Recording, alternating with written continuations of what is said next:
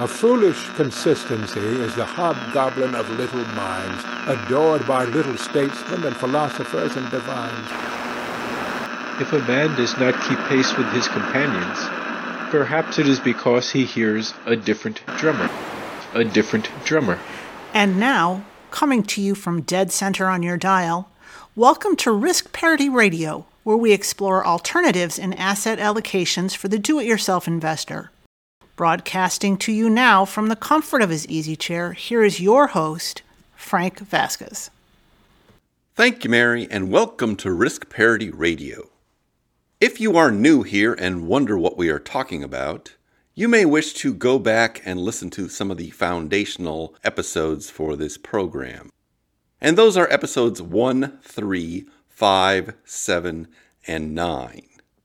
One of our listeners, Karen, has also reviewed the entire catalog and has additional recommendations as foundational episodes. Ain't nothing wrong with that. And Karen's recommendations are episodes 12, 14, 16, 19, 21, 56, and 82, in addition to the first five that I mentioned. Now, I realize women named Karen get a bad rap these days, but I assure you that all of our listeners are intelligent, thoughtful, and savvy. Yes!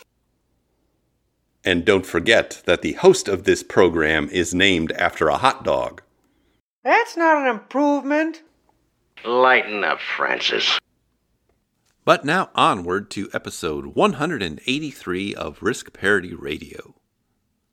Today on Risk Parity Radio, we'll do what we seem to do best around here, which is work through our backlog of emails, these ones from early June. And so without further ado, Here I go once again with the email. and First off, first off, we have an email from my contact info. Oh, I didn't know you were doing one. Oh, sure. I think I've improved on your methods a bit too.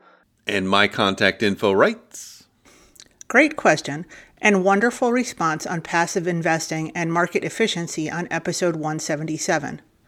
Probably worth mentioning that, as Fama points out, there is no asset pricing model that definitively explains assets' prices. Many pundits fail to mention this when discussing market efficiency. Jack Bogle often discussed the cost matters hypothesis rather than efficient market hypothesis. Although the debate between active and passive often is framed around market efficiency, which is impossible to prove or disprove, most likely the underlying force driving the debate is cost matters hypothesis. Thank you. Well, this brings up a lot of musings in my head that are near to dear in my heart since I'm so obsessed with the history of ideas. You see, if you go back in history and uh, take every president, you'll find that the numerical value of each letter in their last name was equally divisible into the uh, year in which they were elected. By my calculations, uh, our next president has to be named Yelnik McWawa. You note that Fama points out that there is no asset pricing model that definitively explains asset prices. This is actually one of the fundamental problems economics has had throughout its entire history. If you go back to pre economic days, around the 16th century, 16th and 17th century, it was thought that the wealth of a nation was measured in how much gold it had. I love gold. Then after that, along came a group of thinkers known as the physiocrats, who were mostly French. Count the money. De Monet.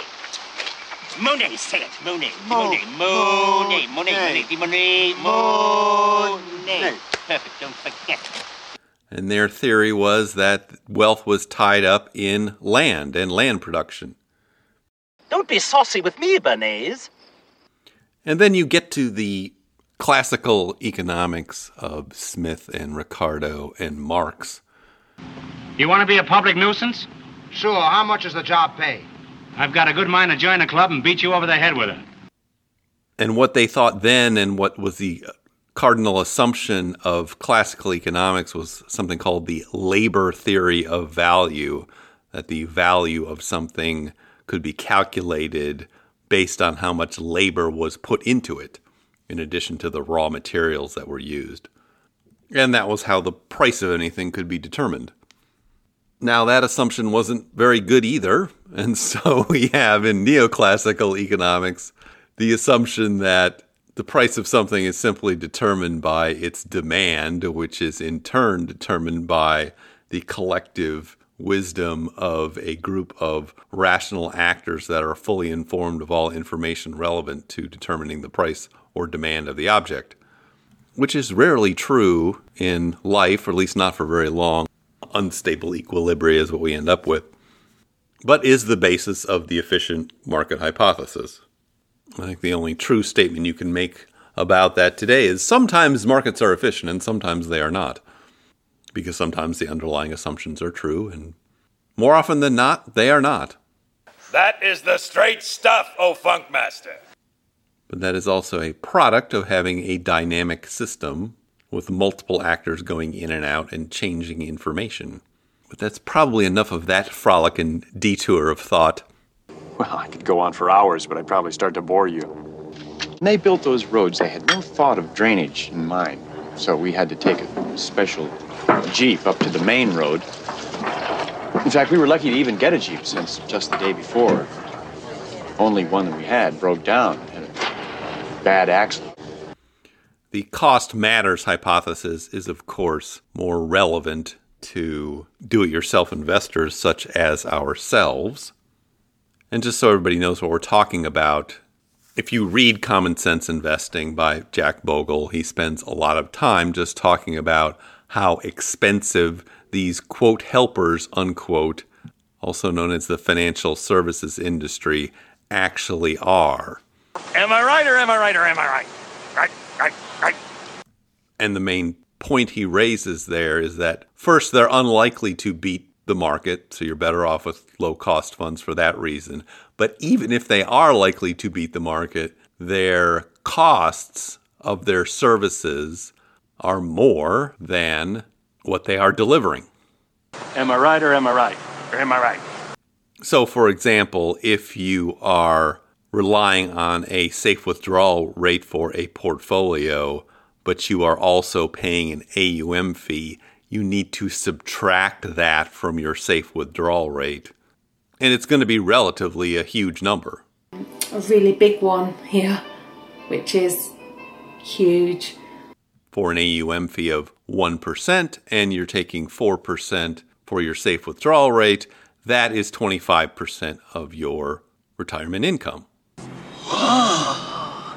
which is a lot. Inconceivable!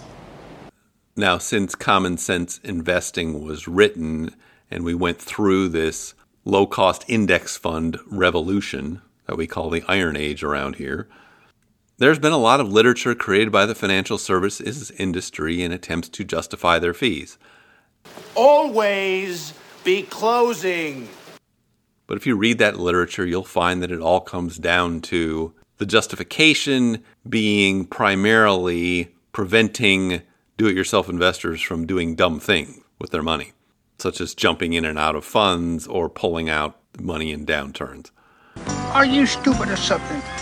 Stupid is, stupid does, sir. Serious writers and academics no longer claim that managed funds or accounts are likely to do better than simple indexed accounts because they tend to underperform on average. But there will always be marketing of people with magic systems or ideas who claim they can beat markets on a consistent basis. A crystal ball can help you, it can guide you. My own feeling is is that if they can they are unlikely to be offering their services to the general public, as it would not make much sense. They're much better operating with their own funds or a limited set of investors. So ultimately, I agree with you that it is this cost matters hypothesis, best expressed by Jack Bogle, that really makes do it yourself investing superior to managed solutions, so long as you can follow a few rules and avoid panicking and other bad behaviors. Fat, drunk, and stupid is no way to go through life, son. So, what can I say? You are correct, sir. Yes! And thank you for that email. Second off. Second off, we have an email from Jeff. And Jeff writes Hi, Frank. I am curious if you would count I bonds as either cash or bonds for asset allocation purposes. I am creating a system of buckets in a spreadsheet to see how I am doing towards hitting my goals for each asset, such as gold, small cap value, etc. But I am curious if you think the I bonds should count as cash as opposed to bonds in a traditional risk parity account. I would think it would be considered closer to cash as it can't lose value and has a set payment every six months. Yes! The other bonds in my portfolio are intermediate and long term treasuries. Thanks as always for your advice. It is truly appreciated, and I have recommended your podcast to many people as well as given you five stars on the podcast app. Jeff. Well, Jeff, first, thank you for your kind words and your five stars. The best, Jerry. The best. But getting to your question, I certainly agree with you that I bonds should be categorized along with other short term bonds, cash, savings accounts, other things like that. Yeah, baby, yeah! When you look at I bonds, you see that they effectively have a one year required duration, and then after that, they have a variable interest rate or, and are completely liquid. And so, like those other kinds of investments I mentioned, they are really there in your portfolio for their stability and their liquidity, and are generally characterized by having very low volatility, but typically also low returns. I bonds get to be an exception to that when we have high rates of inflation like we do right now but historically they have had very low returns. Now, I think the best way for us as do it yourself investors and retirees to use I bonds is to build essentially an I bond ladder where you put the maximum you can into I bonds every year, but then you have a steady stream of them that are always going to be available and can be drawn upon as needed. So, for example, if you were using something like the Golden Butterfly portfolio, the I bonds would take the place of some of the allocation to the short term bond fund, SHY. And if you were using something like the Golden Ratio sample portfolio, the I bonds would take up some of the cash allocation. To me, all of this is a kind of a no brainer, but it does kind of beg the question in my mind as to why more financial advisors have not recommended this course of action in the past and are trying to stick people in MYGAs or other short term annuities and things that have less desirable characteristics than I bonds. Get them to sign on the line which is dotted. And I can only gather from it that there is no incentive for any paid financial advisor to ever recommend somebody go into I bonds because they won't make any money off of it. Third prize is you're fired. I did learn about one of the new tricks of the financial services trade that is going around these days, which is to include as part of the AUM fee all monies that are not only being managed as investments, but separate those monies that are being allocated to annuities and other products. That's not an improvement. And that's supposed to get around the incentive problem that these advisors allegedly have for not wanting to recommend those products. It's a trap! To me, it just sounds like another straw to drink your milkshake. And I have a straw. There it is. That's a straw, you see. Watching. And my straw reaches across the room and starts to drink your milkshake. I drink your milkshake. I drink it up! And thank you for that email. Alles klar, Herr Kommissar?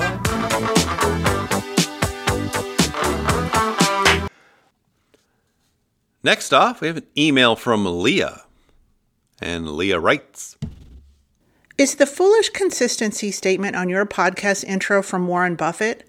It sounds like him, but I'm not sure. What's the story behind it? Now that is a question. A question. Since before your sun burned hot in space, and before your race was born, I have awaited a question. Thank you for asking it and allowing me to pontificate. It was at that moment that I first realized Elaine had doubts about our relationship. And that, as much as anything else, led to my drinking problem.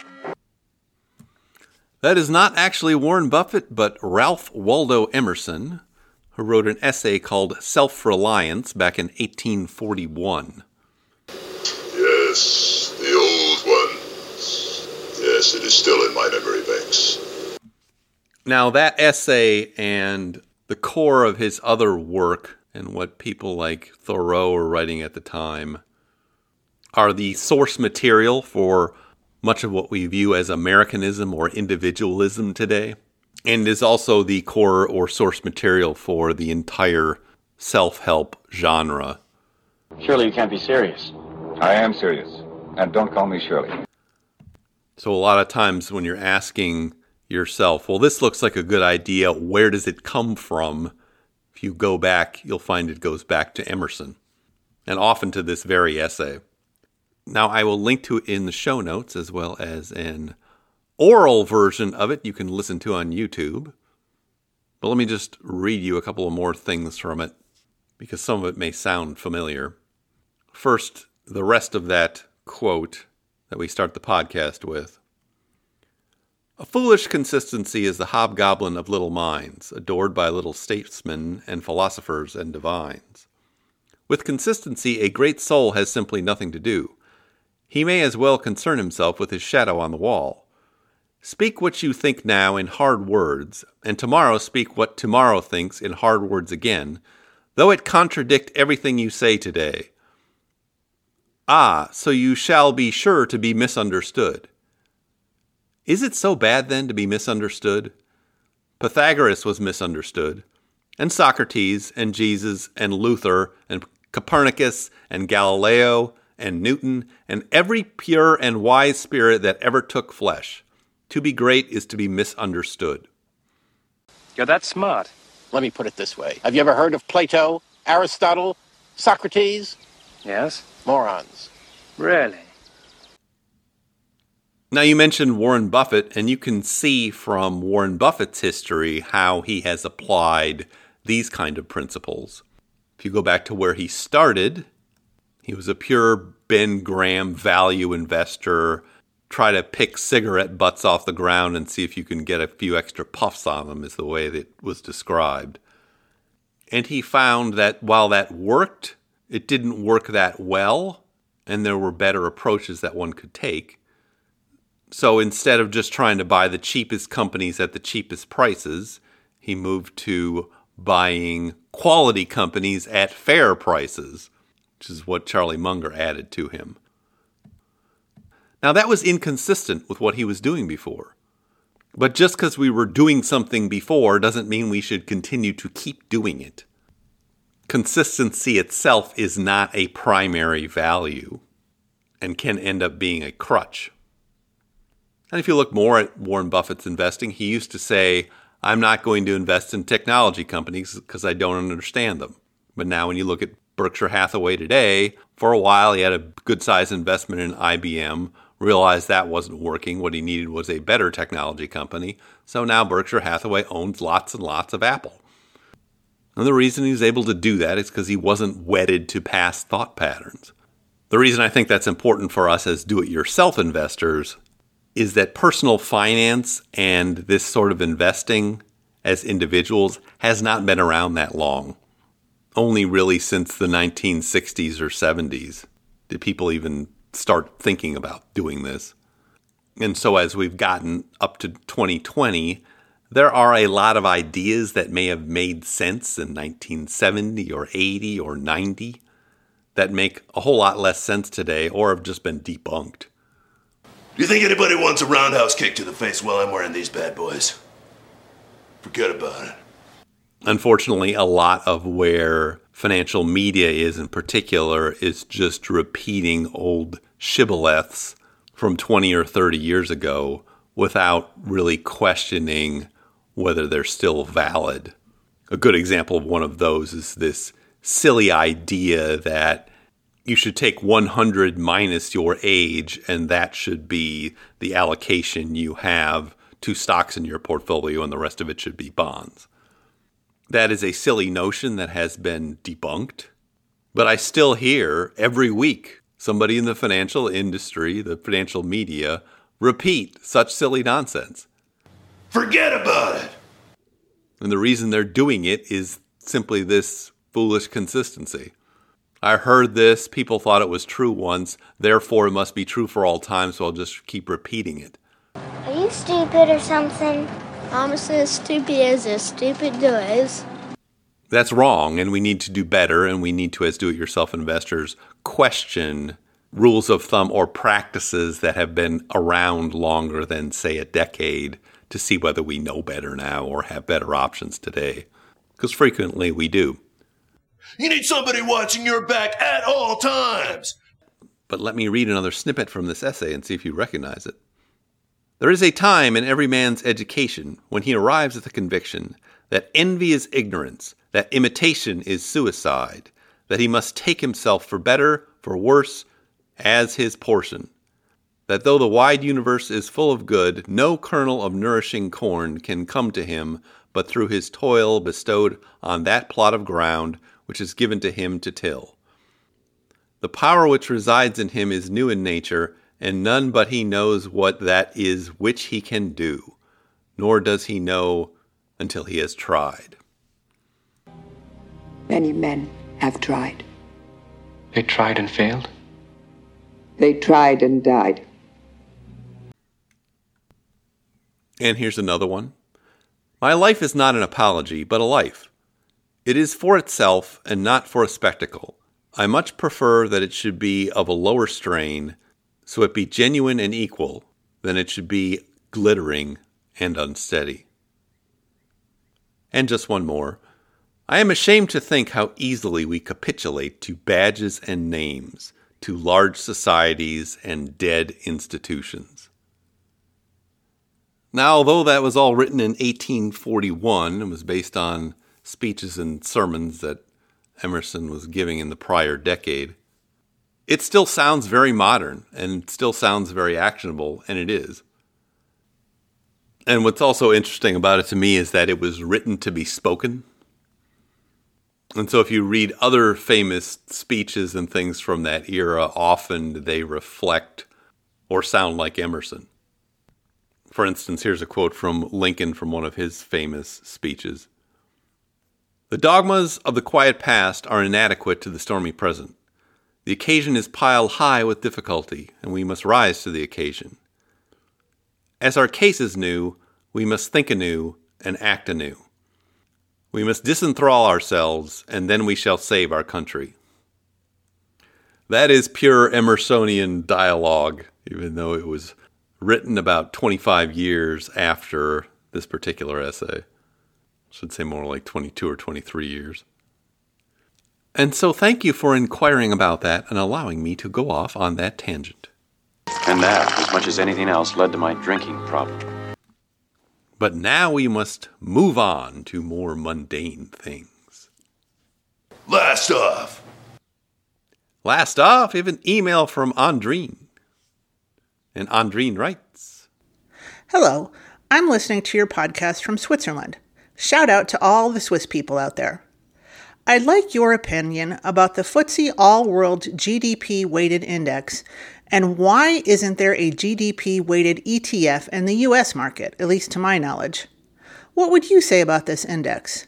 To me, it sounds like the best of the best, since it would auto rebalance as the US economy is surpassed by the Chinese economy in the coming decades, and other nations like Korea, Brazil, China, and India accelerate their growth. And if this crystal ball doesn't happen, it's fine too with a GDP weighted ETF. Thoughts?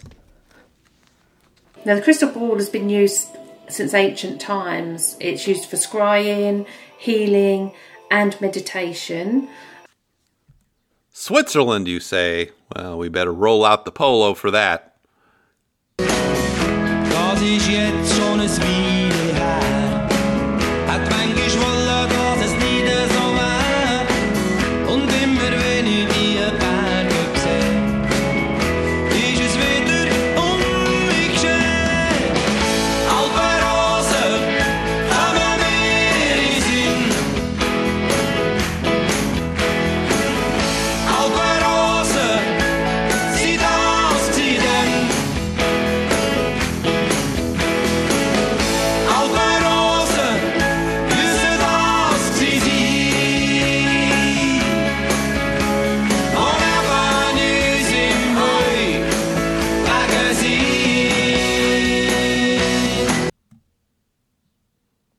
Don't get to hear that on many podcasts these days.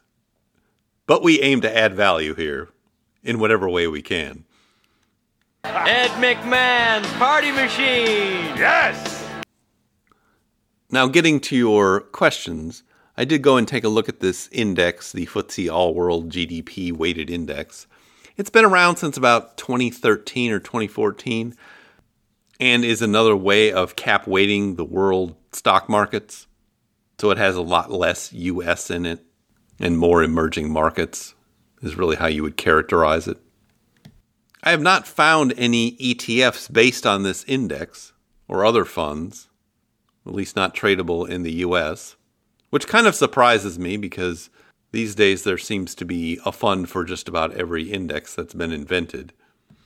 MSCI also has a GDP weighted index, and there is an iShares fund called ACWI, but honestly, it's constructed differently than the FTSE index. And when you compare it with other international funds like the Vanguard Total World Fund, it performs about the same as that.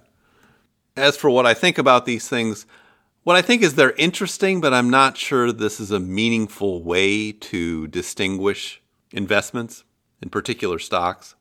And the reason that is, is while you can slice up things by country, that doesn't necessarily tell you whether the business headquartered in that country is that much different from a similar business headquartered in another country. It may be for various reasons, but it doesn't necessarily have to be. I think the best approach to slicing up the world stock markets these days is not by country, but by factors and by sectors. We talked a lot about factor investing and what that is back in episode 172, and I would go listen to that. But what recent academic studies and other papers have shown is that by slicing up the stock market, whether it's one country or multiple countries, into factors like size and value and volatility is a much better way to segment it and then be able to construct a portfolio that is well diversified in this area. So, for instance, what seems most attractive to me these days is these newer ETFs that are put out by Avantis, which allow you to invest exclusively in small cap value stocks. So, check out AVDV for small cap value in developed markets or AVES for small cap value in emerging markets. And those kinds of funds tend to have better diversification characteristics to either your large cap US total market funds or international total market funds, including a GDP weighted index fund like we're talking about here. And the way we need to think about diversification is not in a narrative format, as in this looks or sounds different from that other thing, but in a quantitative format in the form of a correlation number or correlation analysis. Because what we ultimately care about is not whether it sounds different or looks different, but whether it actually performs differently in a way that is measurable. And I think factor investing, and to a, a lesser extent, sector investing, in particular sectors of the market, is a much better differentiation or diversification mechanism than things like where the headquarters of a company is located or whether it pays dividends or a lot of these other historical differences that you can point to, but are more differences in name than differences in performance characteristics. So if somebody puts out a fund that follows this particular index, I would be interested to follow it and see how it performs. But honestly, I would not expect it to be that useful ultimately in portfolio construction because we have better options there on more differentiated factors. But it is interesting to think about, and thank you for that email. But now I see our signal is beginning to fade. If you have comments or questions for me, please send them to frank at riskparityradio.com. That email is frank at riskparityradio.com, or you can go to the website www.riskparityradio.com and put your question into the contact form there, and I'll get it that way. Eventually. We'll be picking up this weekend with our weekly portfolio reviews of the seven sample portfolios you can find at www.riskparityradio.com on the portfolios page, along with probably some more emails. If you haven't had a chance to do it, please go to your favorite podcast provider and like, subscribe, give me some stars like Jeff did. That would be great. Okay. Thank you once again for tuning in. This is Frank Vasquez with Risk Parity Radio, signing off.